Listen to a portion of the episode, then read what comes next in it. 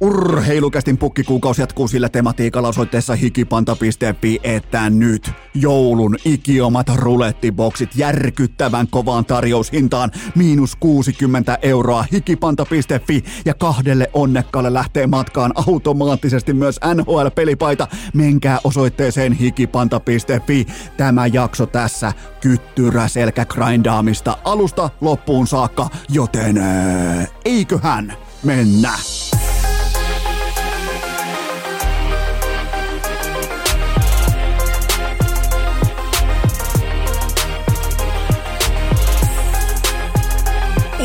Urheilukäästin kutoskausi! Salvoksen hirsistudiossa Eno Esko, tuottaja Kove ja päiväkorista karannut pikku Taavetti. Tervetuloa te kaikki, mitä räkkähimmät kummikuuntelijat jälleen kerran urheilukästin pariin on perjantai 8. päivä joulukuuta ja...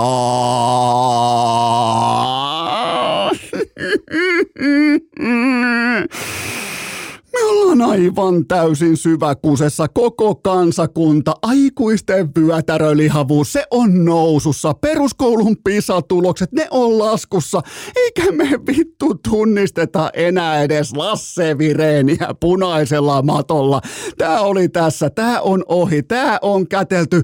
Minä ja sinä, me kaikki ollaan kollektiiviarkussa. Ja tän päälle jumalauta ruman kakun kammottava kirsikka vielä siihen päälle.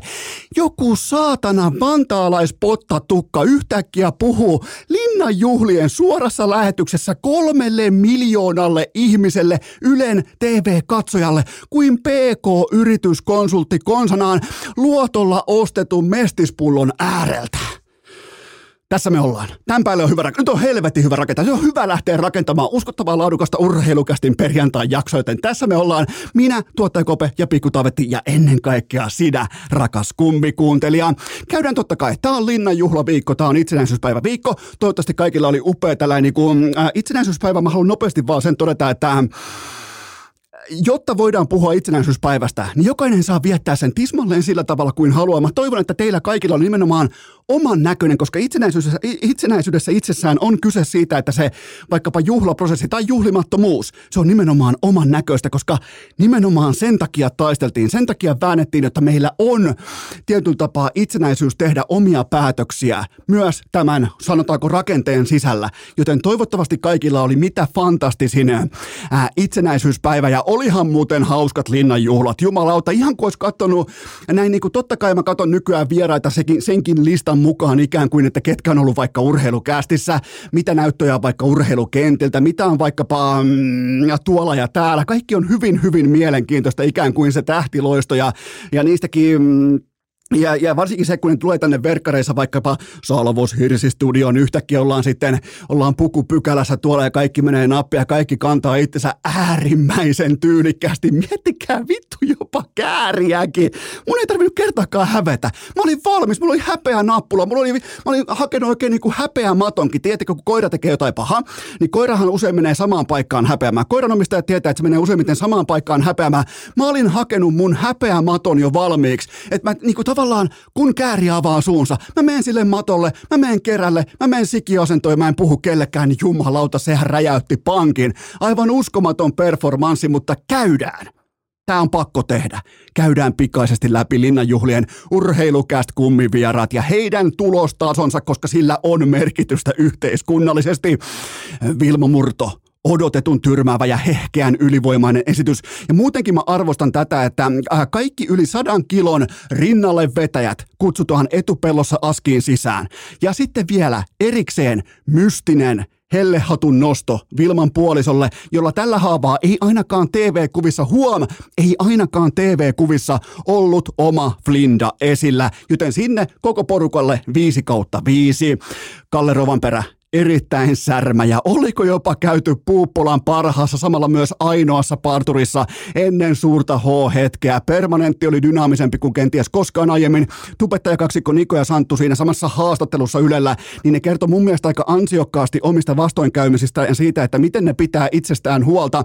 Erittäin painokas, arvokas. Mä en halua tavallaan, niin kuin, että se puheenvuoro jäänyt ikään kuin urheilukästin narratiivien tai vitsailun alle, koska mun mielestä Niko ja Santtu puhu kovassa paikassa kolmelle miljoonalle katsojalle erittäin älykkäitä asioita, mutta miettikääpä, kun sama kysymys olisi heitetty Kalle Rovanperälle siihen heti kylkeen, niin ää, totta kai Niko ja Santtu nosti siihen pöytään, että kun on vaikeaa ollut itselläni niin vaikkapa mm, kännykkä kokonaan pois ja luonnosta ammentamaan sitä rauhaa ja energiaa ja näin poispäin, niin miettikää, kun Kalle Rovanperä olisi yhtäkkiä vaan paukkannut, että no mulla se paketti on vähän erilainen, että se on 2.0 DX Corolla, se on Pirellin liippis ja paikallisen liikenneaseman parkkipaikkaan sudittamaan. se, se olisi voinut olla sellainen KR69 yhteenveto siihen, mutta totta kai myös äh, Kalle Rovanperältä painokkaita. Mä voin vaan kuvitella, kuinka vaikeita haastattelupaikkoja nämä on.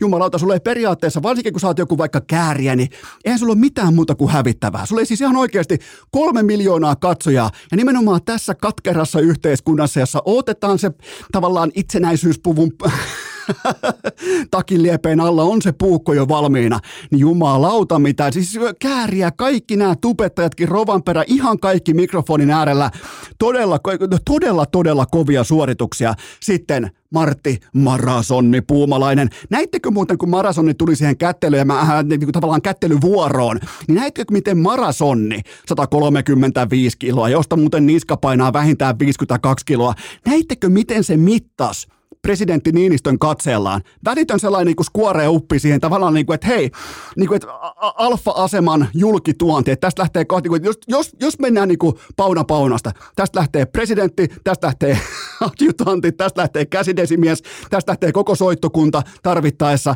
erittäin tyylikäs esitys. Ja, me, ja sille mä nostan hattua sille taholle, mä en tiedä kuka se taho on, mutta mm, se, joka on saanut Martti Puumalaisen niskan mahtumaan kauluspaidan sisään, niin se on, se on, se, se on tähän saakka vuoden sykähdyttävä urheiluhetki. Mä haluaisin, että se olisi nauhalla.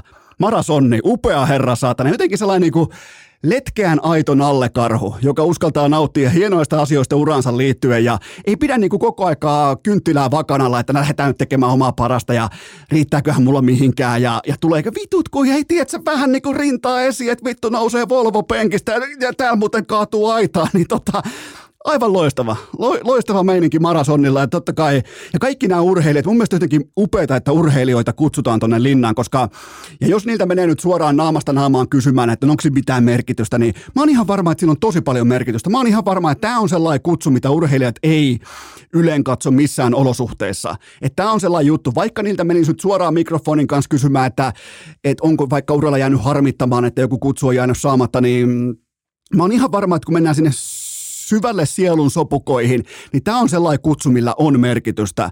Joten totta kai Murto, Marasonni, Rovanperä, fantastisia esityksiä. Otetaan mukaan vielä kääriä. Jumalauta, mikä määrä kauhuskenaarioita me vältettiin. Mua pelotti pukeutuminen, mua pelotti tavallaan se saapuminen sinne, mua pelotti, että missä positiossa tullaan. Mua pelotti sekin, onko hääriä mukana. Mua, mua pelotti se, että mitä Saksan lähetystö sanoo. Joten tota, ja mikäli me Euroviisuissa saatiin kuin sattuman kauppana parasta pöytään, niin sitähän se oli myös tässä ei tarvinnut hävetä oikeastaan hetkeäkään. E, ja mikä on tavallaan Kääriän kanssa, mä tunnen Kääriän tuolta kahdeksan vuoden takaa, niin se on äärimmäisen harvinaista, että hetkeäkään ei tarvitse hävetä, joten tota, mutta yhden punalipun mä heitän kentälle. Yksi tällainen pikku haastellippu. Mä rohkenen jättää presidentti Niinistölle tällaisen ikään kuin 12 vuoden protestin. Pekka Rinne ja Tuukka Rask, vastikään lopettaneet uskomattomat uransa nolla kutsua linnaan. Ei, ei, kuitenkaan se on meidän kansallispeli. Se on se, mitä me ollaan. Haluttiin tai ei, niin tähän me niin kuin tavallaan niin kuin meidän identiteetti eikä voimakkaastikin leimaantuu siihen, että, ja kansallistunne siihen, että miten me pärjätään jääkiekossa, niin mä nyt yritän vaan sanoa, että ton korkeammalle jääkiekossa on hyvin vaikea päästä, mitä Rinne ja Rask ovat tahoillaan tehneet kumpainenkin. Dominoineet NHL samassa aikaikkunassa eri, tavallaan eri vuosien aikana vielä ihan pystyyn omilla pelipaikoillaan. Olle, ei, ei ainoastaan piirikunnan tai osavaltion, vaan koko saatana maailman parhaita siinä ammatissa, mikä, mikä heillä on, eli torjua jääkiekkoja. Niin tota, vielä ehtii, Sauli, Sauli, vielehti, jumalauta. Nyt äkkiä kutsu vielä joku joulupöytää kutsu sekä Peksille että Tuukalle. Siinä on kuitenkin kaksi, jos mietitään ihan esikuvallisestikin, Peksiä ja Tuukkaa, niin niin miten ne on aina kantanut oman vetensä. Toinen on sellainen lauhkea, tavallaan tyylikäs voittaja, toinen on sellainen orjan tappura, pensas, saatana saattaa räjähtää koska tahansa ja, ja kumpikin niin kuin tavallaan janoaa voittamista eri tavoin ja aivan uskomattoman hyviä esikuvia kumpainenkin, joten niillä on nolla kutsua, mutta sanotaanko, että jäiköhän joku käsittelemättä? Oikeastaan kaikki urheilijat erittäin tyylikkäitä, Teemu Pukki, kumppanit, kaikki, jopa tennispelaajatkin. Saatana, hienot linnanjuhlat, viimeisen päälle hienot, eikä kääriäkään kussu pankkiin. Uskomaton suoritus. Mä oon vieläkin vähän sokissa. Kuten huomaatte, Lasse Vireeni ei tunnistettu punaisella matolla, mutta se, se mikä me tunnistetaan on se tosiasia, että joulun ikioma rulettiboksi nyt rajoitetun erän merkeissä saatavilla osoitteessa hikipanta.fi. Siinä on tasan 160 eurolla urheilukästin huipputuotteita ja se maksaa alle sen. Menkää katsomaan hikipanta.fi rajoitettu erä. Ja sitten se bonus. Te tiedätte, että mukana on aina bonus. Niin yhteen boksiin lähtee täysin randomilla mukaan Roope Hintsin NHL-pelipaita, kun taas toiseen lähteen. Oletteko te valmiita? Oletteko valmiita? Yhteen, niin ollaan niin kuin toiseen boksiin, jälleen kerran ihan täysin arpa, arpakoneella tavallaan kolikkoa heittäen – sinne boksiin lähtee Dustin Bufflinin pelipaita. Ihan vain nostalgian ja tavallaan niin kuin lähiaikojen vihkoonvetojen kunniaksi. Kun se kieli menee solmuun, se menee solmuun. Kuten se meni aikoinaan vaikka Vincent Rosetin kanssa tai eh, se on mennyt muutamissa tapauksissa, niin jos ei koskaan ole näin pahasti mennyt kuin Dustin Bufflinin kanssa, niin niin sen kunniaksi laitetaan nyt kuitenkin Pyffyliikenin paitaa nimenomaan sinne yhteen random boxiin, joten menkää osoitteeseen hikipanta.fi. Siellä on nyt teille sitten, ja siellä on ulkojääpipo löytyy kaikista laatikoista, ja mä tein myös ainutkertaisen, sitä ei tule mihinkään muualle, ainutkertainen kummikuuntelijan paita löytyy jokaisesta boksista. Se osoite on hikipanta.fi. Ää, pidetään avaussegmentti ikään kuin enemmän tai vähemmän omakohtaisen pohdinnan piirissä. Mä haluan puhua teille tärkeästä asiasta, koska mä huomasin jotain. Oikeastaan pidetään tähän kohtaan ihan pien tauko ja sen jälkeen mennään suoraan tähän. Tämä, tämä ei ole mikään huumoriaihe, tämä ei ole mikään lennokas aihe, mutta mä toivon, että tästä tulee teille tärkeä aihe. Urheilukää!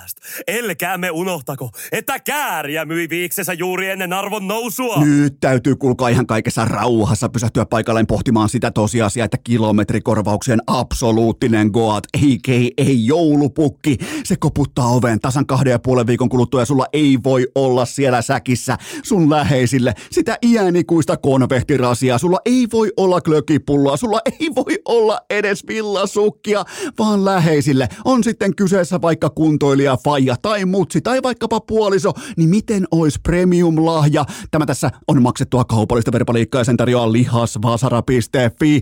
Kunnon lihasvasara, todella mittava, massiivinen suositus Eno Eskolta tähän jouluun. Ne löytyy tässä maassa nimittäin osoitteesta lihasvasara.fi ja ne alennukset, se tuhdein alennus on tässä kohdin 170 euroa. Tän parempaan hintaan sä et saa näitä helmiä ostettua. Samasta osoitteesta löytyy myös kom- kompressiolahkeet, sieltä löytyy vaikkapa niskahierontakoneet ja aivan kaikki palautumiseen liittyen, joten nyt se joulupuki lahjasäkki minttiin. Se osoite on lihasfasara.fi. Menkää välittömästi osoitteeseen lihasfasara.fi, koska tämä hintalappu, tämä hintalappu kavalkadi ei voi olla yhtään tämän laadukkaampi asiakkaan kannalta. Se osoite on lihasvasara.fi. Eteenpäin! Otetaanpa kaikessa rauhassa sekä ennen kaikkea yhtenä kollektiivina toisiamme näkymättömästä kädestä kiinni ja puntaroidaan yhdessä urheilukästi vuotta 2023, vaikka se ei ole vielä päätöksessään. Tämä tässä ei todellakaan ole minkään sortin päätösjakso, ja mä en tiedä, miten tämä segmentti tulee laskeutumaan. Mä hyppään nyt tavallaan tuntemattomalle käsittelyalueelle. Jos haluat NHL-aiheita, mene suoraan seuraavaan aikamerkkiin, koska mulla ei ole mitään takuita siitä, että mihin tämä kyseinen segmentti on matkalla, minkä takia mä tämän teen, mutta mä toivon, että mä pystyn kaivamaan tietyllä tapaan eräänlaisen opetuksen kuitenkin pöytään heille, jotka tästä kyseisestä aiheesta ovat kiinnostuneita. Mutta jos miettii tätä vuotta 2023, mulla ei ole mitään käsikirjoitusta tämän kyseisen segmentin osalta. Mulla ei ole minkään näköistä tuoksua siitä, että mitä nyt ollaan tekemässä, mutta tämä Salvos Hirsi Studio, Tämä on tavallaan sisältänyt koko vuoden mitassa fantastisia tarinoita, urheilukästi vieras CVtä. Sitä ei tarvi mitenkään nostaa esiin, sitä ei tarvi ikinä mitenkään alleviivata. Se on ihan silkkaa priimaa ja ne tarinat, ne opetukset, tavallaan ne tulokulmat, mistä voi ottaa ja ammentaa omaan arkeensa tietoa, kokemuksia sekä tavallaan sellaisia varoitusmerkkejä. Ne on ihan täysin korvaamattomia yksittäisiä ohikiitäviä sekunteja, ainakin mulle. Mä en tiedä susta, mutta ainakin mulle. Ja täällä on totta kai ollut tähtiloistoa. Täällä on ollut yli 50 maalin NHL supertähtihyökkäjä. Täällä on olympiamitalista ja joka lähtöön löytyy sekä etänä että paikan päältä. Mutta tästä vuodesta Mä haluan silti nostaa tässä kohdin nimenomaan lähiaikojen tavallaan omakohtaisten kollektiivisten äh, kokemusten perusteella. Mä haluan nostaa kaksi studiovierasta esiin ja ne on nimeltään, ja ne ei ole mitään supertähtiä. Ne on Olli Eronen ja Mikke Suopuro. Ne nimittäin kertoi kevätkaudella työuupumuksestaan, mielenterveysongelmistaan sekä siitä, että äh, nämä tavallaan nämä ongelmat meillä miehillä, ne on tietyllä tapaa tiet, vähän sellainen niin kuin nolojuttu tai stigma tai sellainen, että me häpeillään, koska totta kai mä ymmärrän sen, me ollaan synnytty semmoiseen kulttuuriin, missä mehän grindataan ja me herätään voittajan tunnille ja me, me, me kasvetaan dynaamis effektiivisesti kohti goalseja. Ei, ei, ei, ei, ei, kuulkaa, ei tässä studiossa. Ei, mä, mä toivon, että jos mä pystyn jotain teille tavallaan ammentamaan tai opettamaan tai ainakin rohkaisemaan, on se, että et, jos meitä joku ulkopuolinen paine tavallaan ajaa kohti voittajan tunnin heräämistä tai jotain aivan vittu täysin absurdia, pitää toi tai toi bonusleveli saavuttaa tai pitää toi, jotta mulla on toi, jotta mulle tulee toi yhtäkkiä se jahtaa tavallaan kuin kissa omaa häntä, että pitää saavuttaa toi bonusleveli, jotta saa ton tulotason, jotta saa ton rahoitusmallin tohon autoon, jota mä en vittu tarvitse. Joten käydään tätä asiaa läpi. Kuten sanoin, tässä segmentissä ei välttämättä ole mitään järkeä, mutta ää, mittava, ää, mittava osa, ja mä kunnioitan tätä, mun mielestä tämä on niinku se, mitä urheilukäst on, ja mä tiedän melkein 42 000 Spotify-käyttäjälle Suomessa urheilukäst on lista ykköspodcasti, mikä on siis aivan täysin pöyristyttävä ykköslukema tähän maahan. Olkaa ylpeitä, se on teidän äh, numeraali, se on teidän tavallaan äh, maltaulukko fakta, mutta mm, äh, mittava osa teistä pohti inboxissa, tutussa paikassa, turvallisessa paikassa sunnuntai-iltana, että minkä takia Eno Esko pitää ilmoittamattoman tauon kesken äh, grindikauden. Normaalisti maanantai, keskiviikko, perjantai minkä takia yhtä, yhtäkkiä tuleekin tällä, että hypätään perjantaista seuraavaan perjantaihin? No mä kerron teille. Jos te kuuntelette perjantain ikan perkuulaudan loppusanat, niin te huomaatte, että mä ikään kuin petaan siinä kohdin jo mahdollisen tauon valmiiksi. Ja mä oon olla nyt ihan täysin avoin siitä, että minkä takia mä sen tein, minkä takia mä ennakoin tai aistin jotain, koska Äh, ihan täysin rehellisesti homman nimi on tämä. Mä havaitsin siinä kohdin, ehkä viime viikon torstaina, mä havaitsin itsessäni piirteitä, jotka koetti ikään kuin, varoit, äh, niin kuin varoittaa jostakin. Että vähän niin kuin Mulle vaikka Pappa Seppänen opetti ihan penskana, että ää, silloin kun lokit nousee järvellä, kun ne nousee taivaalle korkealle, niin ukonilma on tulossa. Niin jotain samaa mä aistin, jotain samaa mä niin kuin tavallaan oli nähtävillä. Totta kai siinä oli kaiken näköistä jännittävää, mille nyt totta kai voi myös nauraa, mutta ää, pikku Taavetti parisen viikkoa kammokuumeessa, unettomuus, pyöriminen keuhkokuumen lääkärillä, Applen IT-tuen kanssa jumppaaminen, tytskä tuli saman rahaa vielä kipeäksi ja mulle pala, äh, palasi sitten vielä äh, legendaariset migreenikohtaukset. Onneksi niitä ei ollut pitkä aikaa, ne tuli nyt takaisin tähän samaan rahaan ja mä huomasin jotain erikoista lauantai-sunnuntai-akselilla. Mä en enää nauranut millekään. Ja mä, mä oon siis todella iloinen. Mulla on siis, mä oon tällainen. Mä, mä oon tällainen. Mä heitän pellenkenkää jalkaa ja mulla on hauskaa. Mä, niinku, mä elän huumorista ja vitseistä ja mustasta huumorista ja karikatyyreistä ja sarkasmista ja ironiasta ja kaikesta tästä. Mä en naurannut millekään. Ja se oli sellainen jännä. Mä sanoin Tytskällekin, että mikähän on? Se oli vähän niin kuin, jos te olette pelannut vaikka jotain kontaktilajia tai otelleet tai mitä nyt tahansa, niin teitä on varmaan joskus teille on tullut joku tälli päähän. Sanotaan, että teillä on tullut vaikka pikku niitti päähän, vaikka jääkiekko kaukalossa. Niin useimmiten siitä yritetään vähän niin kuin ravistella itseään irti. Että sellainen pikku ravistelu, ehkä vähän niin kuin päätä pyörittelee, hartiat mukaan. Sen jälkeen sä tunnet sun jaloissa voimattom- äh, voimattomuutta, yrität vähän niin kuin saada sun jalkoja ravistelemalla itseäsi, niin kuin, että hei herää tähän hetkeen, että sä oot vähän niin kuin sumussa. Mä olin siinä tilanteessa. Mua ei, se, minkä, minkä, tavallaan mikä oli mulle se alertti, oli hetken aikaa se, että mä en nauranut millekään. Mikään ei ollut hauskaa. Ja, ja, ja siinä kohtaa mä tajusin, että okei, tähän tulee stoppi. Et, et nyt mä katson tämän asian ihan rauhassa. Pari, kolme, neljä päivää ihan rauhassa. Jos en mä naura vieläkään millekään, niin jotain on ihan oikeasti menossa kohti etelää. Ja, ja miettikää, jos mä en nauranut edes sille parin päivän päästä, että Antti Raanta koitti kahden lapsen isä, koitti kipittää vaihtoaitioon Winnipekkiä vastaan, ja se teki kummelihenkisen käännöksen puolimatkasta, jumalauta William Telli soi taustalla, se kääntyy siihen, pystyy dyykkaamaan kiekon eteen, Mä en naurannut sillekään. Mä aloin pohtimaan, että mitä helvettiä nyt tapahtuu ja tästä syystä mä totesin, että enpäs muuten kirjoitakaan. Oli just vaihtumassa tällainen niin jaksoluettelo, niin mä jätin sinne tietoisesti itselleni takaportin sille, että mä en tee maanantai- tai keskiviikkojakso. Okei, keskiviikko olisi ollutkin vähän turha lähteä kilpailemaan linnanjuhliin vastaan, mutta tota, jo, jo, jokin siinä oli jo viime viikon torstaina, kun mä sanoin siinä ikan lopussa, vähän niin kuin epätietoisestikin, että joskus muut, muutamien päivien kuluttua, tai oliko jotenkin näin, että joskus tulevaisuudessa taas jatkuu, tai jotain muuta vastaavaa, niin siinä kohtaa mä jo tiesin, joten mä palaan nimenomaan tähän niin kuin Erosen ja Suopuron kertomukseen ja opetukseen siitä, että mm, heillä oli konkreettisia esimerkkejä tuoda pöytään sekä mulle että ennen kaikkea teille siitä, että miten voisi ehkä tunnistaa, kun tulee sellainen paskamyrsky, kun alkaa olemaan skidiä kipeänä, itsellä ei kulje, vituttaa, ei naurata, tytskäkin kuumeessa, kaikki tämä, hyvä, ettei tuottaja Kopekin vielä oksentanut pitkin lattioita, niin mun on pakko nostaa kättä pystyä, että mulle ei riittänyt siihen hetkeen. Ja, ja se, mitä nuorempi Esko kenties olisi tehnyt aikoinaan, niin se olisi esittänyt supermiestä, että vittu mä hänen pysähy, että maanantaina jatkuu normaalisti, saatana isompaa vaappua siiman päähän ja kalaa, että tästä, että kyllä tämä tästä lähtee, niin ihan siis suoraa, mä muistan, mulla on todella hyvä muisti, niin kuin kaikki tietää, mä ihan suoria kohtauksia jopa tai niin kuin tällaisia lauselmia muistin sekä Erosen että Suopuron vierailuista, joista mä itselleni ammensin tähän hetkeen, kun mä tunsin, että mulla alkaa ihan oikeasti vene keikkumaan, että että jostain kohdasta mä en pystynyt määrittelemään sitä, että mistä kohdasta loppuu voimat, mutta ihan selvästi vääntömomentti loppuu jostain kohdasta, todennäköisesti pääkopasta, niin mulla oli rohkeutta tietyllä tapaa myöntyä ja nöyrtyä sille tilanteelle, että hetkinen, ne lokit pyörii tuolla korkealla taivaalla, onkohan ukonilma tulossa? Ja ihan pommin varmasti oli. Mä oon ollut joskus 6-7 vuotta sitten aika viinon huuruisenakin samassa tilanteessa, vähän sellainen höveli olo, sellainen sellainen, että kertaalleen lyödään pesismailalla päähän. Että ei kuitenkaan lähde taju, mutta vähän niin kuin meet sumussa. Mä pystyin itteni löytämään nimenomaan nyt tosta tilanteesta, kun mun mielestä mikään ei ollut hauskaa. Mä huomasin myös senkin, mikä on mulle ehdoton punalippu, että mä ikään kuin turhaudun tai ärtyynnyn ihan arkisista asioista.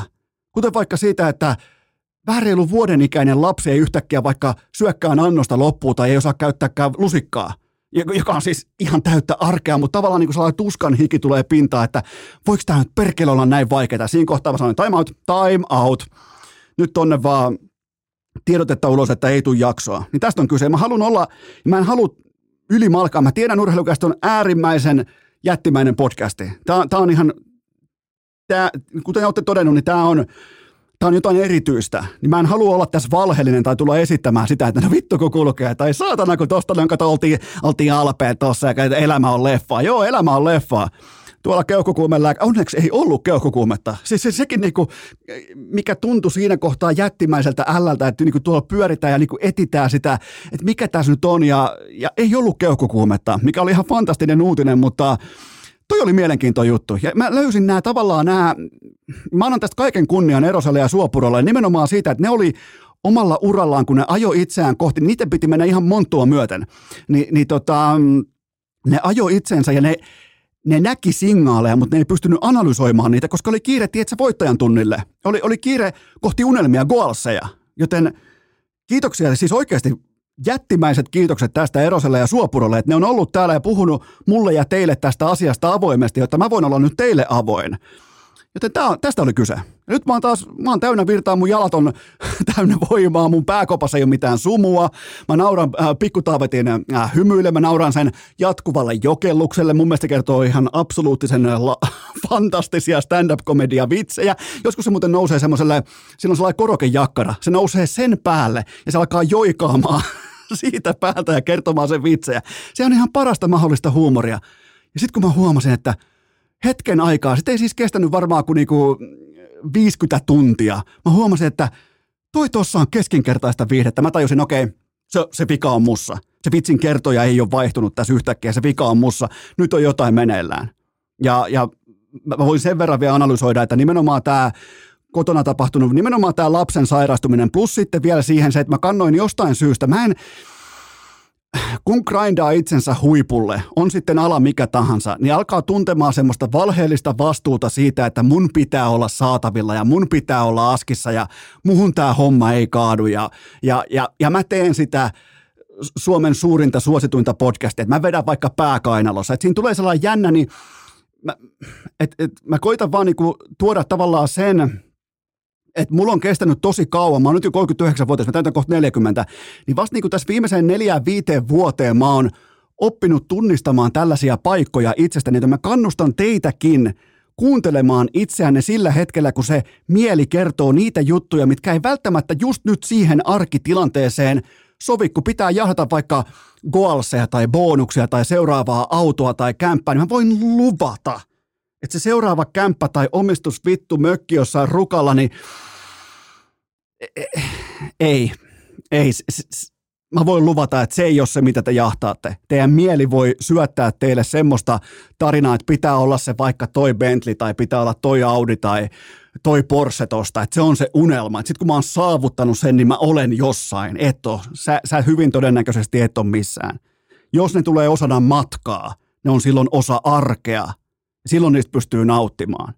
Joten tota, ehkä tällainen niin kuin toivottavasti, jos kuuntelit tämän, jos oot jo siirtynyt NHL-osioon, niin no okei, meidän on turha kommunikoida, koska mä en enää saa sua, sua takaisin, mutta tämä oli mielenkiintoinen juttu. Ja, ja tämän takia nyt osa ehkä ihmetteli sitäkin, että minkä takia en olisi tulevaa viisi jaksoa tähän joulukuuhun, niin se johtuu ihan tästä. Mä, mä tarkkailen omaa vointia, perhevointia ja ihan täysin itsekkäästi. Mä tarkkailen omaa vointia. Sen takia mä teen vaan viisi jaksoa. Et maksimijaksomäärä olisi se 12. Mä teen viisi jaksoa, joten to, enkä pyydä anteeksi, tämä on ilmaistuote. Joten tota, et, aie, aiemmin mä en ainakaan ääneen, ehkä omassa mielessäni jossain, tietsä, häpeän laaksossa, häpeän matolla suorastaan, joskus nuorempana, niin mä olisin ehkä siellä uskaltanut asettaa itseni positioon pohtimaan tällaista. Nyt mä uskallan. Enkä vähiten Erosen ja Suopuron ja teidän ansiosta. Joten jos miettii urheilukästin tavallaan, ja kaikki tällainen niin heimo ja perhe ja familia, bla bla bla, vittu, tällainen niin aletaan rakentaa jotain yhteisöjä, niin se on usein ihan silkkaa lässyttämistä, mutta, mutta mm, meillä ei ole niin paljon toistoja takana, että sillä on merkitystä.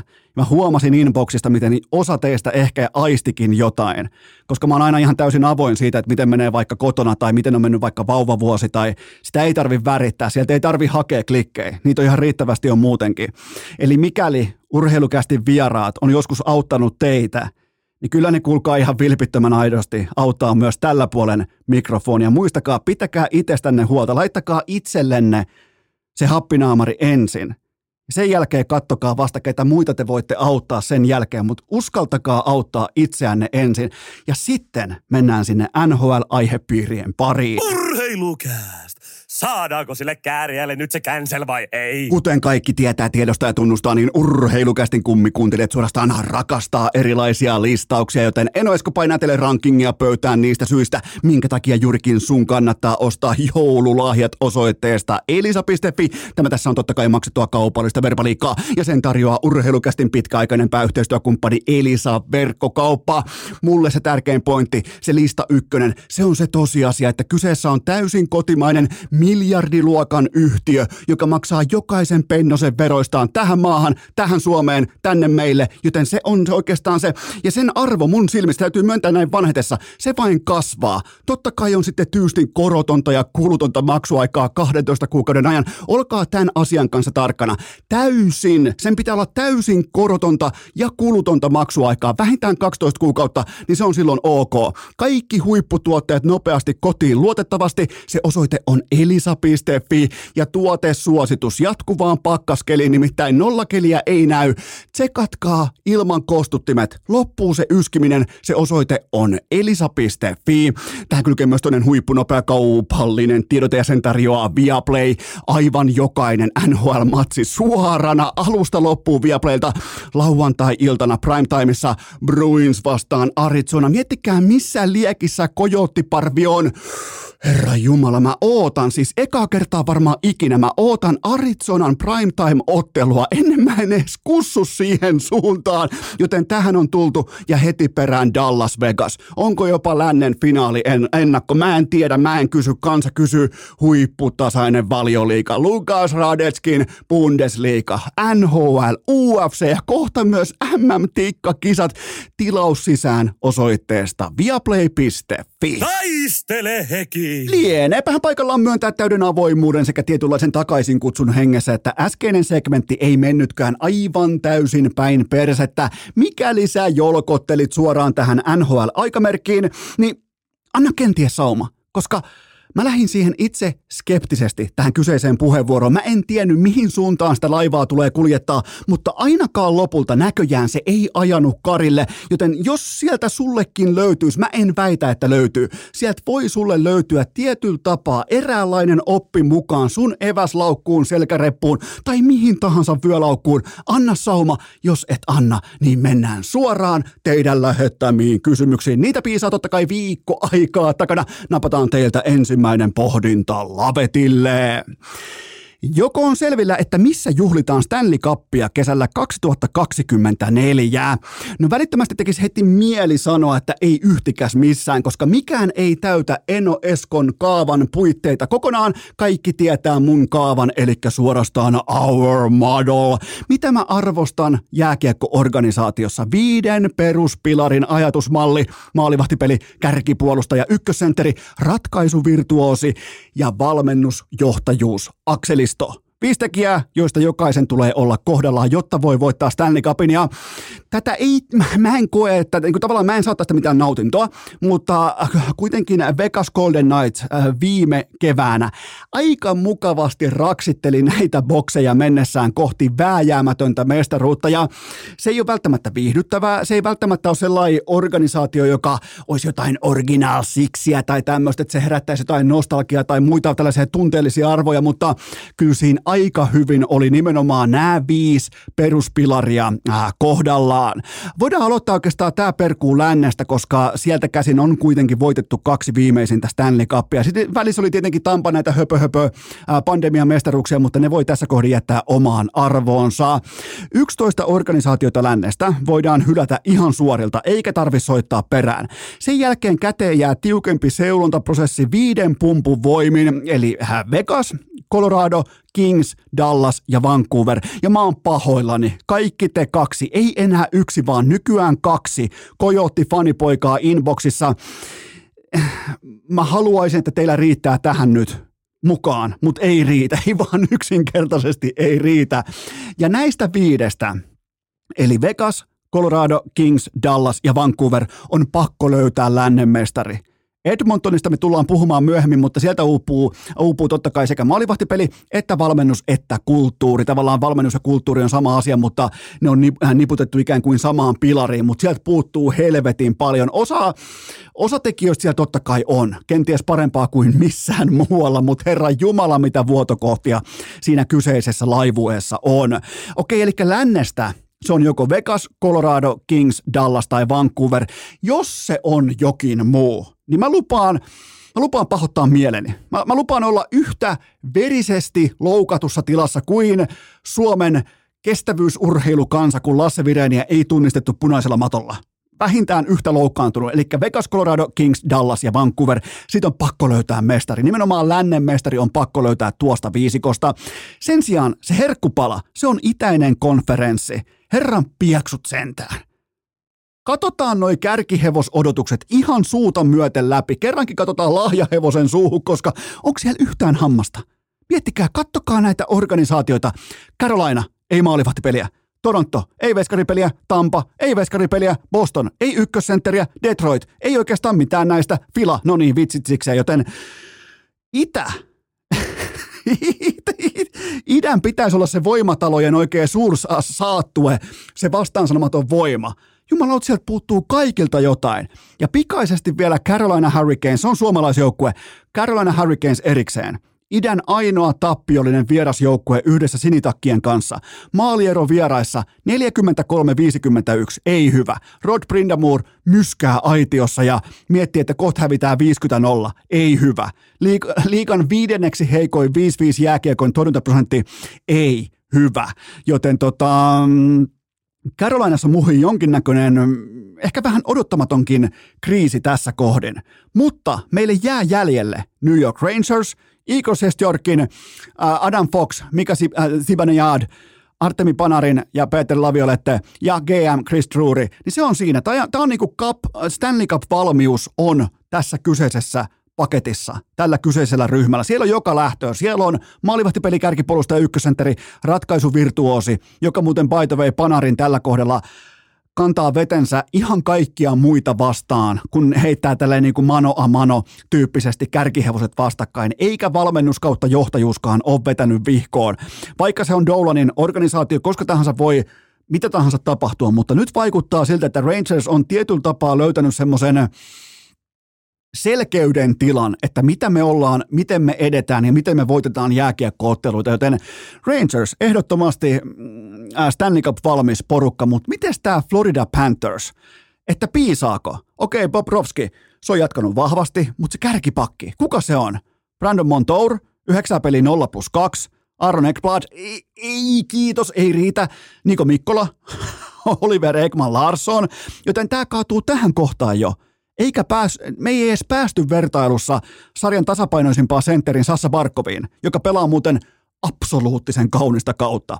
Niin mennään siihen kohta vähän tarkemmin, mutta ja, ja koko roska pitäisi pystyä tiivistämään tässä kohdin neljään joukkueeseen, eli idästä kaksi, lännestä kaksi, ja Stanley Cup ei tule, ei jumalauta, tämä on vaikeaa. Vegas, Colorado, Rangers. E, mä en ota neljättä mukaan. Mä en suostu ottaa neljättä mukaan, koska mikään idässä ei täytä näitä bokseja. Joten Koetan sanoa siis sitä, että nyt on jo aivan selvää, että tästä tulee todella hauska treidikausi, koska näiden organisaatioiden on pakko ymmärtää, miten paljon ne ontuu, miten paljon niiden tuoleista puuttuu jalkoja. Esimerkiksi vaikka Carolina Hurricanes nousee yhdellä juusesaroksella koko NHLn suurimmaksi mestarisuosikiksi yhdessä yössä. Kaikki syvä data, kaikki kiekon hallinta, kaikki pelin dominanttifaktorit – on Carolina rintataskussa, paitsi se maalivahtipeli. Kaksi ei pysy terveenä, yhteen ei voi luottaa, se on siinä GG-chatti. Jos ei tule uutta veskaria, no ei tule voittaa mitään, joten mä oon ihan varma, että tullaan näkemään näin muodoin kaikki aistii samaan aikaan sekä pelon että Stanley Cupin suussaan. Tuolta löytyy varmaan semmoinen ehkä 14 organisaatiota, jotka samaan aikaan aistii tietyllä tapaa vähän niin kuin menettämisen pelkoa, mutta myös Stanley Cupia, se on hyvin harvinaista. Se on todella, todella harvinaista, joten se tarkoittaa sitä, että tullaan näkemään todella popcornipitoinen treidikausi ja mä oon siihen valmis. Seuraava kysymys. Kuinka monta kirjainta Nikita Kutserovin nimestä on jo kaiverettu Hartroffiin? Kaiverruskoneet valmiina. No tota, Tampan playoff odottama tätä tehdessä on 51 ja se niiden peli ilme, peli, tapa, peli, kulttuuri, peli, tasaisuus, stabiliteetti, se on kuin vauvan perässä. Sieltä voi tulla ihan mitä tahansa, ja ton organisaation, ton porukan, ton jääkiekkojoukkueen 5-5 torjuntaprosentti on koko NHL neljänneksi luokattomin. Joten toivottavasti siihen Hard ei ole laitettu yhtäkään kirjaisinta vielä tässä kohdin kiinni, mutta kaikkihan tietää, että MVP-pystin alaraja on pudotuspelit. Sen tulee, jos kyseessä on Kutserov, sen tulee raahata vaikka omakätisesti seuransa tosipeleihin. Ja sitä on myös NHLssä erittäin vesitiiviisti noudatettu. Itse asiassa mä en edes löydä tilastoista sellaista hard joka ei olisi vienyt joukkuettaan yhtään mihinkään, mutta mä en myöskään nyt lähde sitä katsomaan tässä kohdin. Mutta Nikita Kutserov, ei mitään pois häneltä, ei siis ei todellakaan, pikemminkin päinvastoin. Jos ei tällä suoritustasolla mennä playereihin, niin sitten ei, mene, sit ei mennä millään.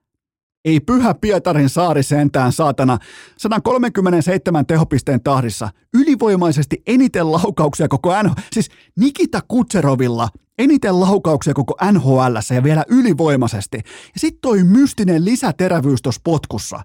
Siis, mi- mitä?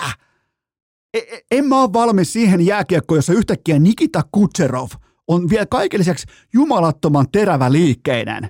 Se on pikemminkin sellainen vähän velmu, sellainen kaksi luistinta jäässä koko ajan sille tahdikkaasti tekee oman saumansa, käyttää laukausuhkaa, käyttää tavallaan sijoittumista, kaikkia syöttökulmia. Jumalauta se vielä menee kovaakin kaiken lisäksi. Ja, ja just kun elettiin harhassa, että ei varmaan Kutserov todennäköisesti enää tässä iässä, tässä vaiheessa, hän ei tule enää paremmaksi pelaajaksi. se on jumalauta kehittynyt. Yksi, yksi niinku lyhyeksi jäänyt Stanley Cup rani, yksi lyhyt kevät, ja sen jälkeen se tulee kehittyneenä takaisin. Tämä on rikos. Tämän pitäisi olla kiellettyä. Tästä pitäisi joutua putkaa. Sitten vielä saman hengenvetoa Kutserovista modernin NHLn ylivoimaisesti paras YV-pelaaja. Siis todella kaunista, miten käyttää omaa liikettä, älkää kuunnelko Tamia. Tamihan on huutanut meille, meidän sukupolvelle varmaan 30 vuotta siitä, että kiekon pitää liikkua koko ajan. Ei pidä. Ei missään nimessä pidä. Jos se pelaaja pystyy omalla liikkeellään pakottamaan sen neljön nurkkapelaajan tekemään typeriä ratkaisuja, niin kuin Kutserov pystyy, niin kuin Lehterä pystyy, niin kuin älykkäät pelintekijät pystyy, matsellikumppanit, ei niiden tarvi koko aikaa jauhaa sitä syöttörumpaa läpi kuin kiekko koulussa. Se ei tuo mitään lisäarvoa. Washingtonissa on hyviä syöttäjiä. Kattokaa niiden YVtä. Kat- äh, äh, Penguinsissa on hyviä syöttäjiä. Siellä liikkuu koko ajan. Äh, kiekko, kiekko liikkuu koko ajan. Kattokaa niiden YV-prosenttia. Joten tota, Kutserov aivan järkyttävän kova. Mutta siis tämä kaikki on ihan täysin tyhjiä kaloreita, mikäli Tampa ei löydä itseään tosipeleistä. Miettikää Detroit, siis huom, jättimäinen kyltti, oikein sellainen niin kuin neovalo-pornokyltti. Detroit on karkaamassa Atlantin divisioonassa Tampalta. Boston, Florida, Toronto totta kai sen sijaan itsestäänselviä arkkivihollisia, niin kuin kaikki tietää, mutta Detroit on karkaamassa. Tuleehan sitten muuten savotta John Cooperin porukalle ja Nikita Kutseroville, mutta tähän kohtaan ihan pientä taukoja sen jälkeen vetää kaikki yhteen tuubiin ihan loppuun asti. Urheilukääst! Onko Mäkimontu klassikko sitten? Sittenkin Suomen puhuttavin jääkiekkoottelu. Itse kullakin lomakausi puksuttaa päälle ja Sports Car Centerilla on Holiday Special. Nimenomaan sulle tämä tässä on maksettua kaupallista verbaliikkaa sen tarjoaa Sports Car Center. Nimittäin SCCn Holiday Special. On Tuulen suksiboksia, on jarrulevyalennuksia, on rahoitustarjouksia ja vaikka mitä. Ja itsehän mä omakohtaisesti nyt tarkkana, mä suosittelen juurikin sulle todella mittavasti Tuulen Vector L suksiboksia ja kuinka ollakaan. Se on seitsemän ja puolen huntin ale. Mä oon, ka- mä oon kade. Mä oon tässä kodin. Mä ilmoitan, nostan käden pystyyn. Mä oon kateellinen, koska mä ostin ton aikoinaan täyteen hintaan. Se on jokaisen euron arvoinen investointi. Se on 750 euron alennuksessa. Se osoite on scc.fi ja heti sieltä etusivulta lomakauden erikoistarjoukseen pariin se osoite scc.fi ja heti siitä etusivulta me välittömästi scc.fi ja etusivulta klikkaat sitä Holiday spesiaalia, niin kuulkaa kohta sunkin auton katolla. On sitä aitoa, sitä alkuperäistä, sitä oikeaa tuulea. Vahva suositus. Menkää osoitteeseen scc.fi. Urheilukääst! Tämä vuosi tässä on viimeistään ja virallisesti Arsenalin omaisuutta. Raapastaanpa tuolta SCC-auton takakontista suoraan seuraava kysymys Lavetille. Nyt kun Sassa Barkova varasi jo Nemo Niemisen toiseen laitansa, niin kuka saapuu täydentämään Leijonien ykkösvitjan helmikuussa 2025? Jumalauta Timo Kunnaria, Iltalehti ja Sassa Barkovin kommentit siitä, että ketä halutaan ykkösketju. Ja Sassahan aika nohevasti itse asiassa. Tehdäänpä pieni tavallaan niin kuin taktinen muutos tähän kyseiseen segmenttiin ja mä otan yllättävän tulokulman nyt käyttöön. Mä otan vakavuuden ja asiallisuuden tilan käyttöön, koska te varmaan huomasitte, te olette älykkäitä, te seuraatte paljon urheilua, te, te, te, te olette kiinnostuneita siitä, että miten puhutaan, missä puhutaan ja millä dynamiikalla puhutaan ja mikä on tavallaan se kyky aistia huoneen lämpötila ja tehän ihan pommin varmasti aistitte sen välittömästi, että minkä takia Barkov puhuu niin sanotusti pehmeitä, minkä takia vakava mielinen pelaaja heittää yhtäkkiä jonkin asian lekkeriksi. Barkov ei halua missään olosuhteessa, että hän tällä hetkellä koko NHLn parhaana sentterinä alkaisi asettamaan tietyllä tapaa markkinaa suhteessa tulevaan päävalmentajaan siitä, että kenen kanssa hän haluaa pelata. Miettikää, kun se olisi sanonut vaikka, että no heittäkää vaikka Rane mulle siihen tai Pate tai Sepe, niin Antti Pennanen olisi välittömästi ollut, että hetkinen, että kävelläänkö tässä niin kuin nyt jo, pesti ei ole vielä edes alkanut, kävelläänkö nyt jo coachin yli, joten todella fiksu vastaus, vaikka se on huumoria, vaikka se on vitsailua, mutta se puolestaan ei ole vahinko, että Barkov on tällä hetkellä niin locked in, eli lukittu sisään tämän kauden suorituksen nimenomaan johtajuuden kanssa, että hän ei miltään osin halua tehdä epäselväksi sitä, että koutsi on se johtaja. Ei edes vitsaile sillä, että heittäkää mulle vaikka Matseli tai heittäkää mulle vaikka Arsi tohon tai joku tai äh, Lundel tai Luo. Ei, ei, ei mitään sanoo Nemo Niemisen, mikä ei sinällään kyllä olisi lainkaan huono tohon, tohon nippuun, mutta joka tapauksessa niin mun mielestä oli hieno vastaus. Mun mielestä niin Barkov haluaa heti osoittaa, että hän on kenties tällä hetkellä Ranen ohella se paras pelaaja, mutta hän ei tee valintoja, ei edes vitsillä.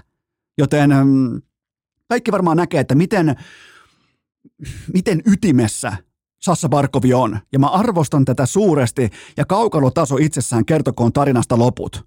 Tällä hetkellä Sassa Barkov pelaa uransa ylivoimaisesti parasta jääkiekkoa. 22 matsia, yli piste per peli, 24 tehopaunaa ja vain kolme kertaa. Mä annan arvoa, Ika ei välttämättä anna, mutta mä annan arvoa syvälle datalle.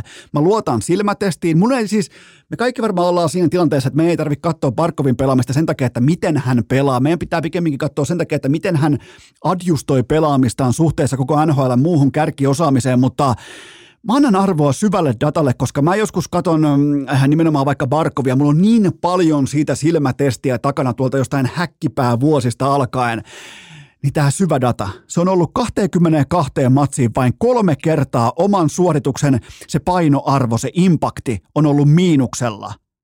Ja vastassa on joka saatanan ilta lajin parhaat yksilöt. Ja nimenomaan vielä itäisestä konferenssista – jossa on ykkössentteri laatu, toisin kuin kenties veskarit tällä hetkellä, on aivan fantastista luokkaa, joten tota, ja sen takia Barkovi onkin Gamescoressa koko NHL toiseksi paras pelaaja tähän saakka. En mä ole sit yhtään yllättynyt. Paras on tietenkin Kale Makar. Tämä on muuten hauska debatti tämä. Otetaan nopeasti Kale Makar vastaan Quinn Hughes. Niin ei, ei, ei me olla siellä vielä. Ei, ei, ei me voida nostaa. Meidän tekisi totta kai mieli nostaa, mutta ei, siis Quinn Hughes on pikemminkin kuuma kun taas Kel Makar on absoluuttisen jatkuvan dominantti, mega super hyperluokan mega super tähti tähän sarjaan, kun taas Quinn Hughes on pikemminkin lennokas, se on kuuma, kuuma lapainen. Makarille tämä on arkea. Maalauta se on hyvä. Joten tota, kun mietitään vaikka Norrista, niin antakaa se pokaali ennemmin – sille arkilaadukkaalle pelaajalle, joka on sillä samalla tasolla kuin se tulikuuma pelaaja. Mitään pois ottamatta Quinn Hughesin uskomattomalta tason nostolta. Se, se ei ole nyt tarkoituksena tässä, mutta onhan Makar, sä et löydä yhtään GM NHLstä, joka ottaa Quinn Hughesin ennen Kale Makaria joukkueeseensa. Debatti ohi. Mutta Barkov, mun mielestä aika jo, niin kuin johtajuuspitoinen vastaus, vaikka se oli vitsailua. Mulle se ei ollut vitsailua. Mun mielestä tämä niin kuin asetti nuotin siihen, että nämä pelaajat, nämä supertähdet, nämä, jotka tienaa sen 10 megaa vuodessa, niin nämä ei kävele Antti Pennasen yli. Pieniä asioita. Todella pieniä asioita, mutta heti asettaa tavallaan kulttuurin sen osalta, että miten täällä toimitaan, miten täällä edetään. Seuraava kysymys. Uskotko, että Corey Perry saakaan äh, lopullinen totuus tulee koskaan ulos ja mikä on yhteenvetosi tästä farsista? Äh, Tämä ei välttämättä ollut se tapa, jolla Corey Perryn piti mentoroida Conor Bedardia. Ja tämä ei ollut se tapa, millä se mentorointi haluttiin suorittaa, mutta tämä kylpy oli absoluuttinen loppuvastus. Ja Conor Bedard tuli siitä lentävin arvosanoin läpi. Siis tämä oli uskomaton klinikka Bedardilta – vastaan sanomaton kypsyyskoe. Siis Herra Jumala, mikä pellekerho-organisaatio tämä on.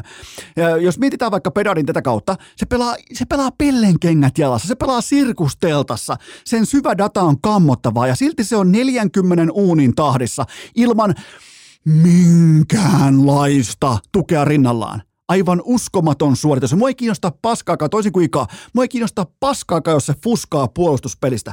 Ei sekunnin vertaa ei oikeitävää vitun verta. Ja Tämä on ihan uskomatonta, miten kypsästi se pystyy käsittelemään tämmöisen saakan, tämmöisen farsin, tämmöisen skandaalin. Et, et vaikka, vaikka tämä on niinku ruma skandaali ja vaikka tämä johti pelaajan potkuihin ja näin poispäin, mutta kun se elämä tai kun se ura tavallaan, kun se miljoona business heittää tämmöistä mm, piikkimattoa sun eteen välittömästi 18-vuotiaana ja sä tuut tälleen yli, niin mieti miten sä dominoit tota pukuhuonetta 20 23-vuotiaana, 26-vuotiaana. Herra Jumala, mitä kypsyyttä. Pakko muuten myös sanoa Conor Bedardista, että se on myös, myös miinus 50 tahdissa. Ja ihan se ja sama. Chicago, Chicago seisoo jo letku kädessä tankin äärellä. Ne on, ne on niin kuin jo tankkausmoodissa. Mutta Bedard, miinus 50. Mutta ketä, ketä kiinnostaa? Ketä kiinnostaa? Sillä, ei niin kuin mitään merkitystä, mutta aivan uskomatonta kypsyyttä. Ja vielä aika verrattain vittumaisvaativaisen median edessä.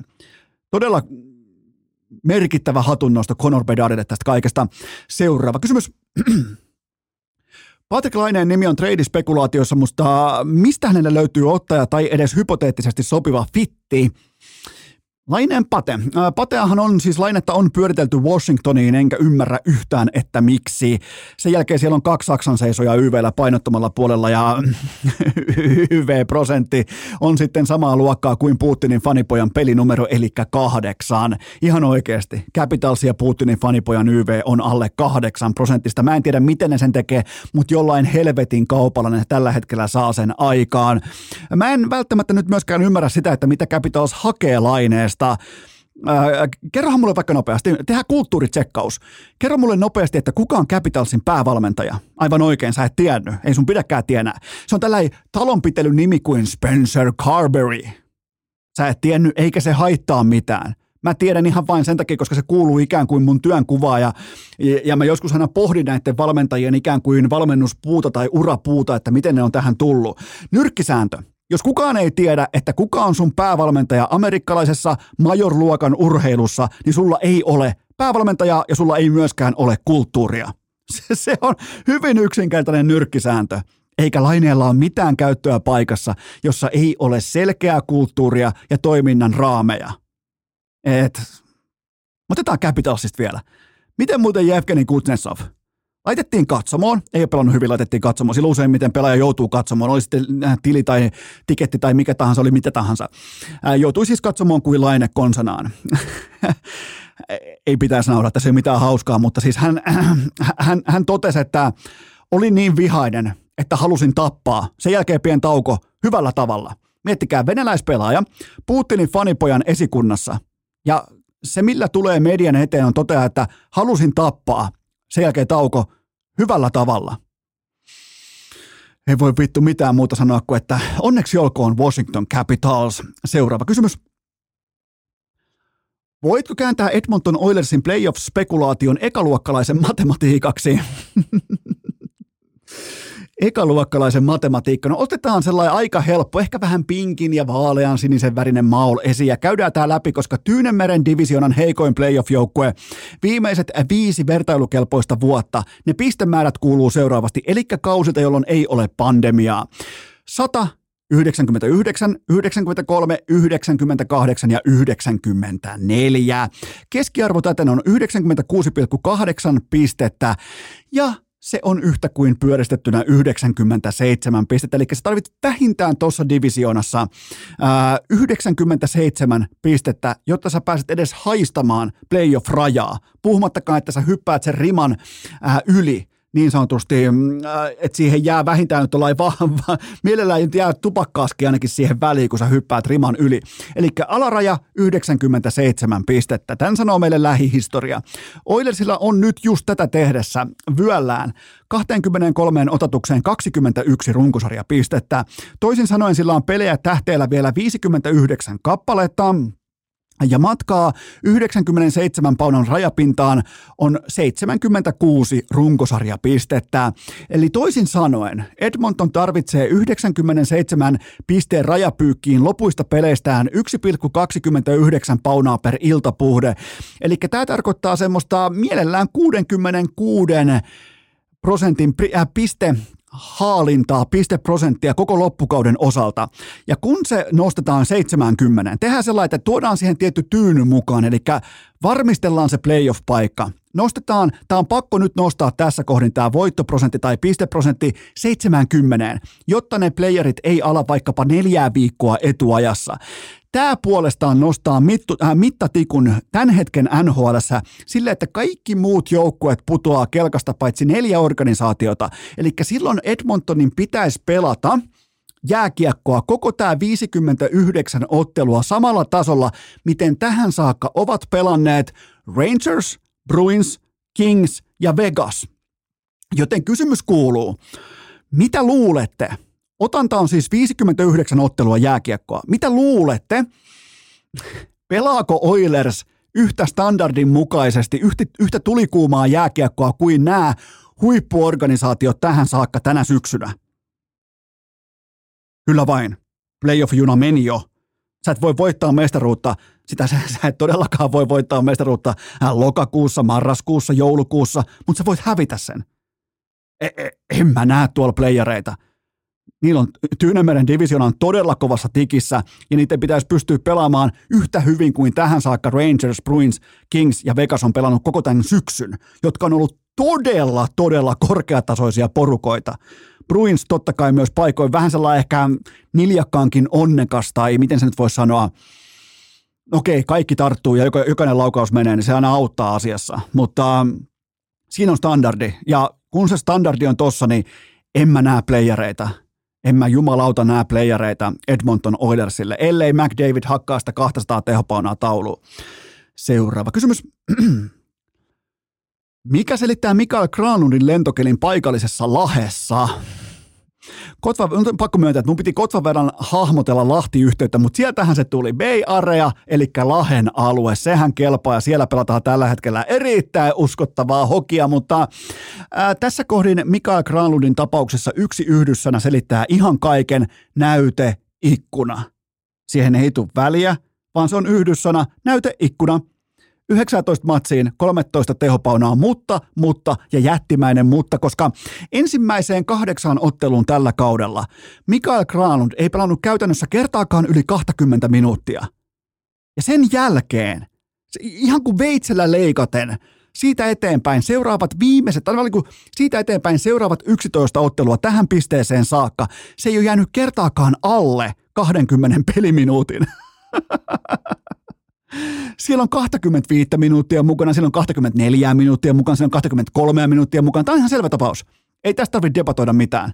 Ja näihin 11 otteluun se on pinna per peli. Ja korkeavalosuorituksia vino pino, niillä on aina oma kaupallinen arvonsa.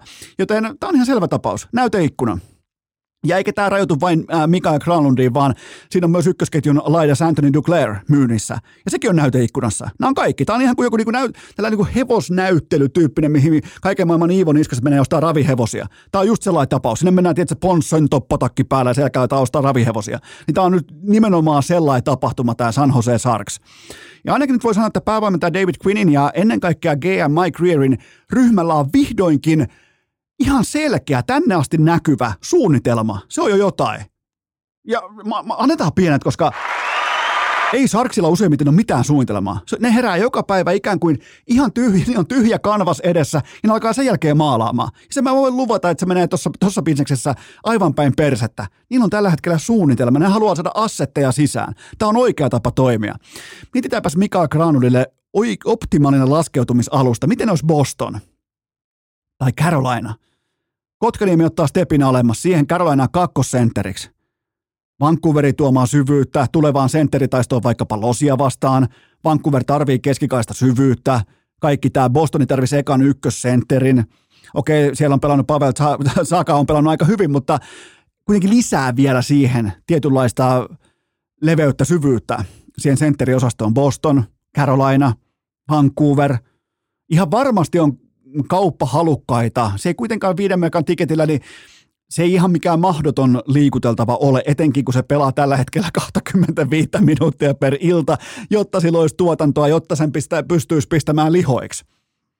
Mielenkiintoista. Erittäin, ja niin kuin siinä epärelevanttiuden su, suossa, jossa Mikael Granlund ikään kuin vaelsi kohti tätä kautta, niin nyt hän on erittäinkin relevantti pelaaja tulee olemaan varmaan yksi niin kuin mielenkiintoisimmista seurattavista, että koska San Josessa on tehty jo ihan selväksi, että kaikki on myynnissä. Ihan jokainen pelaaja on myynnissä. Kuka, ketään ei ole suojattu. Ei ole mitään. Siellä on pari junnua, mitkä varmaan on, kun on tuotu kaupoilla sisään ensinnäkin, vaikka Erik Carlson kaupassa, niin niitä varmaan suojataan ja ketään muuta ei, joten hyvin mielenkiintoista. Seuraava kysymys.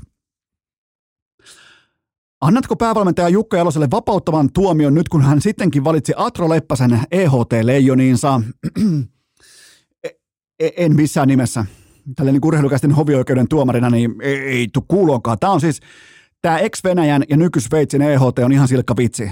Tämä pitäisi poistaa koko kalenterista. Tuon mä ymmärrän vielä tuon Karjala, Karjala-turnauksen tietyn tapaa, että se on sellainen äh, kauden ensimmäinen kokoontuminen ja siinä on vähän vielä kuitenkin nahka takana ja näin poispäin, mutta tämä keskimmäinen, vai onko tämä toinen neljästä vai miten helvetissä se nykyään meneekään, niin tällä ei ole mitään painoarvoa.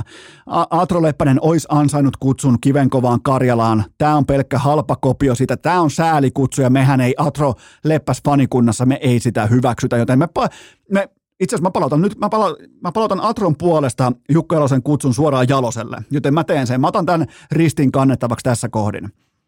Et siellä on muitakin, totta kai Atro Leppänen ekaa kertaa vetää leijonapainan päälle, mutta siellä on muitakin tällaisia niin kuin verrattain mielenkiintoisia ensikertalaisia aikuisten leijonissa. Ruben Rafkin, Jumalauta, miettikää, Ukolla on taipumus ottaa yökerhossa paita pois jossain vaiheessa iltaa, joten mä otan todella niin kuin tällaista yläpelti paljaana, tietyn niin kuin rintakarvotuksen voiman tuomaa energiaa ja offensiivista rohkeutta tonne kaukalookin. Joten tota, mun mielestä on ihan hienoa, kun lätkän pelat ottaa yössä paidan pois. Se on, se on statement mä, niin kuin, mä haluan kannustaa, nyt kaikki jää, teitä on ihan helvetisti jääkiekkoilijoita, niin on sitten divarijuda tai NHL-tähti, niin yökerhossa niin vähintään kertaalleen nuttu pois, vähintään kertaalleen pal, niin kuin pelti paljaaksi. Mä en pyydä kuuta taivaalta. Mä pyydän yhden paidattoman hetken ja Ruben Rafkin ainakin pystyy näitä meille toimittamaan, joten tota, tästä syystä pelkästään ota. Laittakaa toi pakkipariksi, Leppänen Rafkin. Jumalauta, kätisyydet kaikki käy. Seuraava kysymys.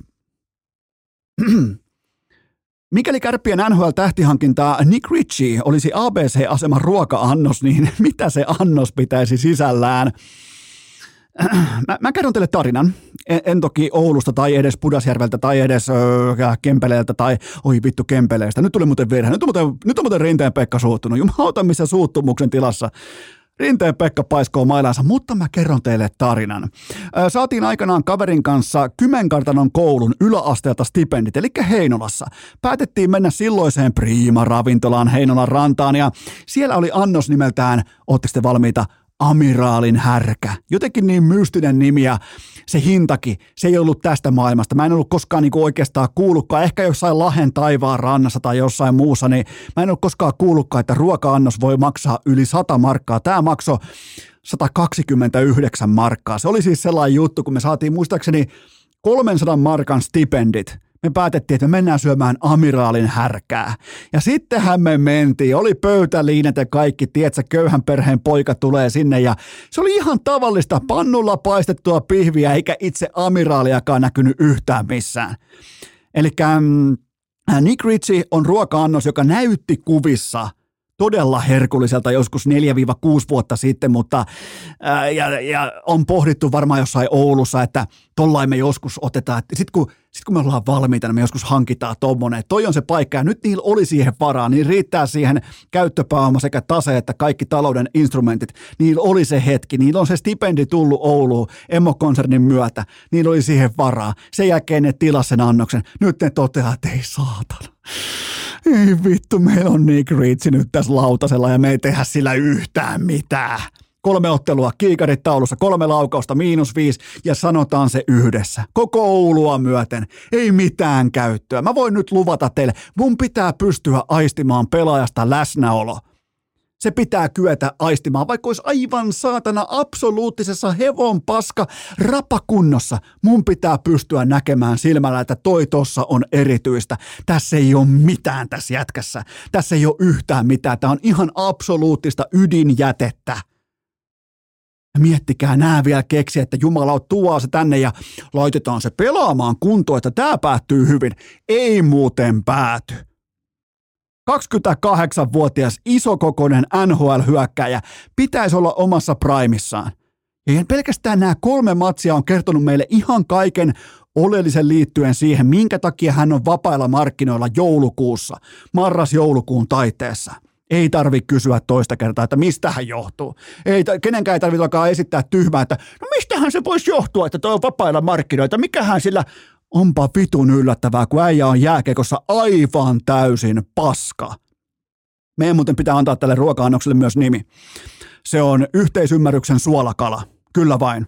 Nick Ritsin nimikkoannos on yhteisymmärryksen suolakala. Liikuntakyvytön, seisoo jäällä kuin kilo paskaa ja ihan to, tuota pikaa löytyy myös kärppien toimiston suunnalta yhteisymmärrys kevätkaudesta. Eli sitä ei ole. Jumalauta. Siis vähän hampaatkin, kanukielo hampaat. Saman aikaan muuten Lauri Marjamäen kärpät, mm, äh, IG-käyttäjä jo legenda Jeppe Kolomonen. H- hänen pikantissa, äh, Jeppe Kolomonen tekee tällaista erityistilastoa, mistä on poistettu äh, SM Liikan heittopussit, eli HPKK, Sportti ja Saipa. Jää jäljelle 11 organisaatiota, niin kuin kaikki tietää.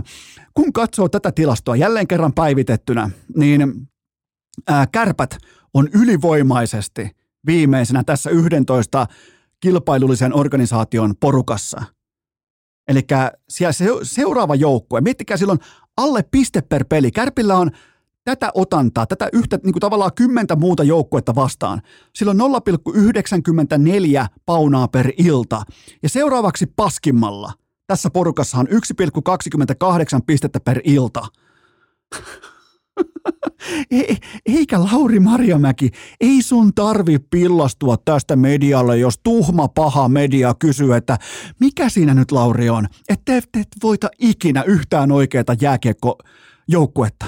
Ei sun tarvi pillastua medialle, ei sun tarvi alkaa vau, vaahtoamaan siitä, että sä et voita ketään muuta kuin näitä mikkihiiriklubeja. Se on fakta, ei se ole kenenkään mielipide. Media ei luo näitä numeroita tyhjästä. Nämä on kärppien todellisuutta Marjamäen alaisuudessa sekä tänään että huomenna. Kärpät. Yhteisymmärryksen suolakala ja siihen vielä jälkiruumaksi Lauri Marjamäen otatukset muita kymmentä kilpailullista joukkuetta vastaan. 0,94 paunaa per ilta. Juuri näin. Seuraava kysymys. Saiko playoff-komitea koululiikunta... Ka- Kato vaan, lajinvaihto, en ollut valmis. Saiko playoff-komitea koululiikunta kainalopallon top nelosen kohdalleen? Eli nyt puhutaan Olaus Alisen, ää, Olaus Alisen ikään kuin yliopisto amerikkalaisesta jalkapallosta ja ehdottomasti playoff-komitea sai sen kertalaakista kohdalleen Michigan, Washington, Texas ja Alabama. Siellä muhii nyt totta kai oikeuskantelu, kun ACCn iso seminooli koulu, saatana, ja joku varmaan köyttää itsensä puuhukki vielä, kun FSU jätettiin rannalle, mutta miten tätä lajia voidaan pelata ilman pelirakentajaa? Niin kauan kuin niillä ei ole Jordan Travisia, niin ei FSU ole mitään asiaa mennä pilaamaan laadukasta, erittäin laadukasta Final Fouria uuden vuoden taitteeseen. Loistavat matchupit.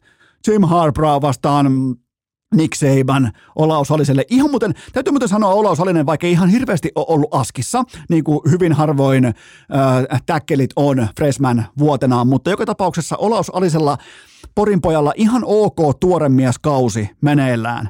SEC-finaalissa Atlantan Mercedes-Benz jättiareenalla ja nyt sitten vielä suoraan Pasadeenaan tästä sitten vuodenvaihteessa Rose Bowliin. Se muuten tulee se, Michigan Alabama tulee muuten 12 aikaa yöllä Suomen aikaa. Mä katoin sen jo ja aion muuten itse vielä rohkeasti, jos kaikki on hyvin, niin aion valvoa. Aion katsoa Misikan vastaan Alabama, koska siitä ei mene isommaksi.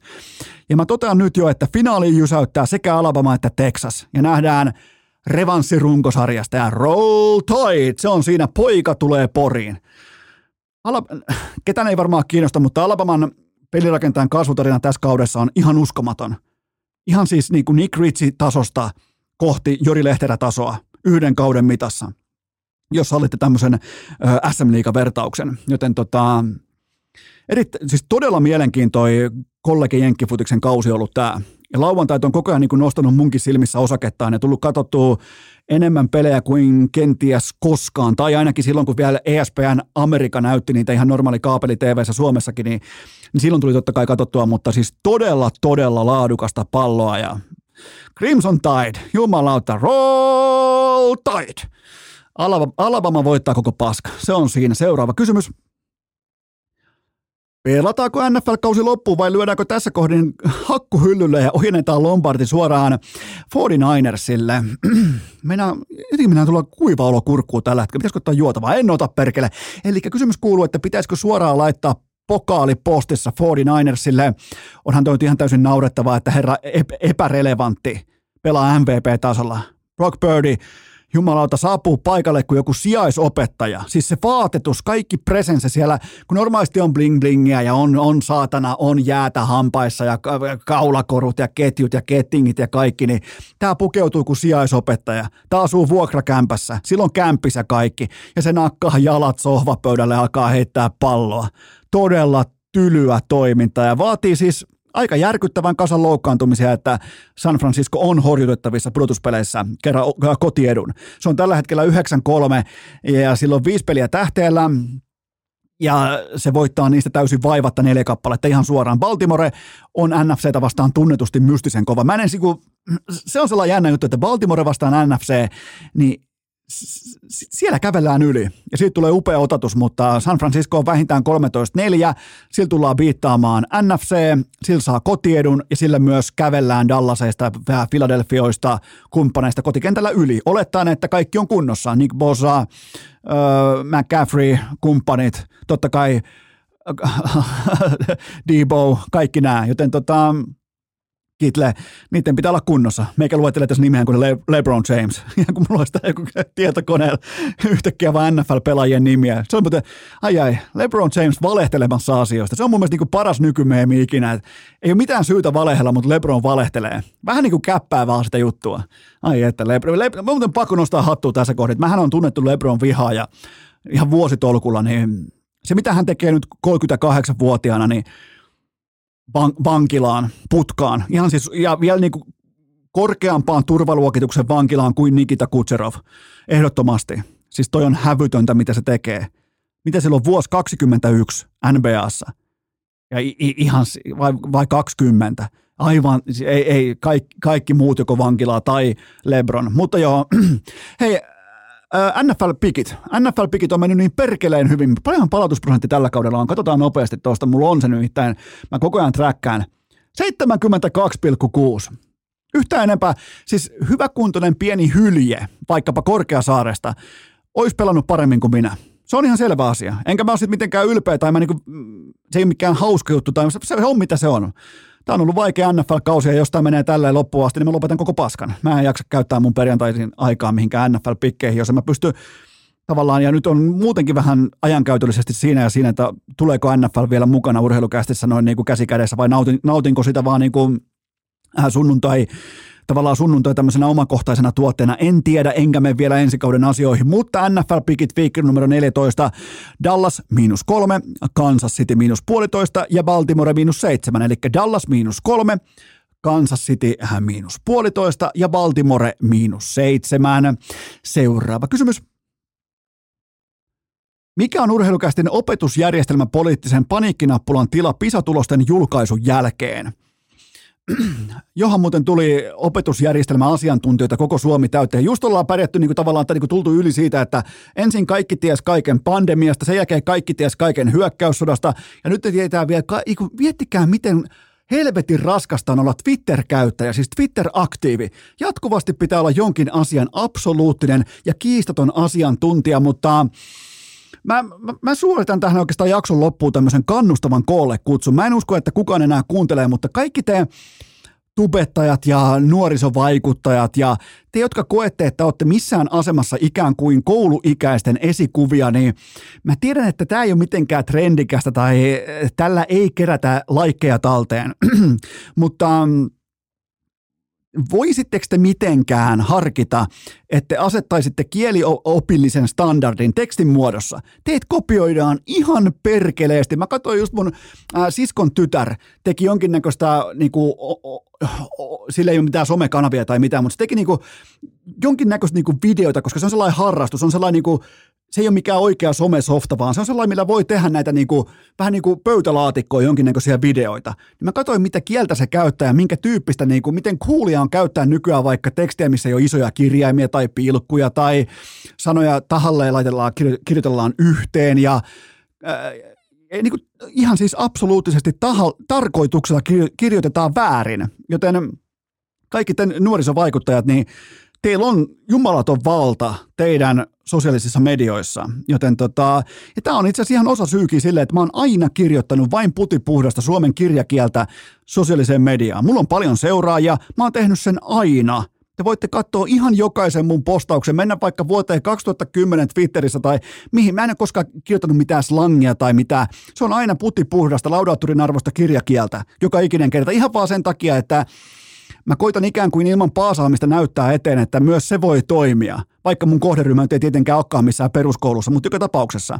Enkä mä halua tuputtaa tätä, mutta mä vaan haluan kannustaa kaikkia tubesankareita ja nuorisovaikuttajia, että mm, asettakaa se standardi laittakaa se sinne teidän someen esille, että on kuulia käyttää laadukasta, vivahteikasta suomen kirjakieltä. Siinä ei mitään hävettävää. Ja tämä ei todellakaan, tämä ei pelasta PISA-tuloksia. Ei todellakaan. Mä en, mä en yritä implikoida sen suuntaan, mutta tämä voi jonkun pienen, sellaisen pienen soutuveneen kokoisen paatin laittaa oikeaan suuntaan. Siellä niin kuin ihan marginaalissa, siihen jättimäiseen laivueeseen se tuskin vaikuttaa mitenkään, mutta muistakaa, että teillä on jumalaton valta – te somevaikuttajat ja te, varsinkin nuorisoidolit, niin teillä on jumalaton valta teidän hyppysissä joka ikinen päivä. Se oli siinä se jakso. Muistakaa, ehdottomasti muistakaa joulun rulettiboksit. Ne löytyy osoitteesta hikipanta.fi. Yhdelle lähteen mukaan randomilla Roope Hintzin pelipaita, yhden lähteen mukaan Dustin Bufflinin pelipaita. Se Dustin Bufflinin paita on muuten kokoa lapset ja naiset. Mä en siis tiedä, Siinä lukee lapset ja naiset. Mä en tiedä minkä kokoinen se on, mutta tämä Roope Hintzin paita on XL.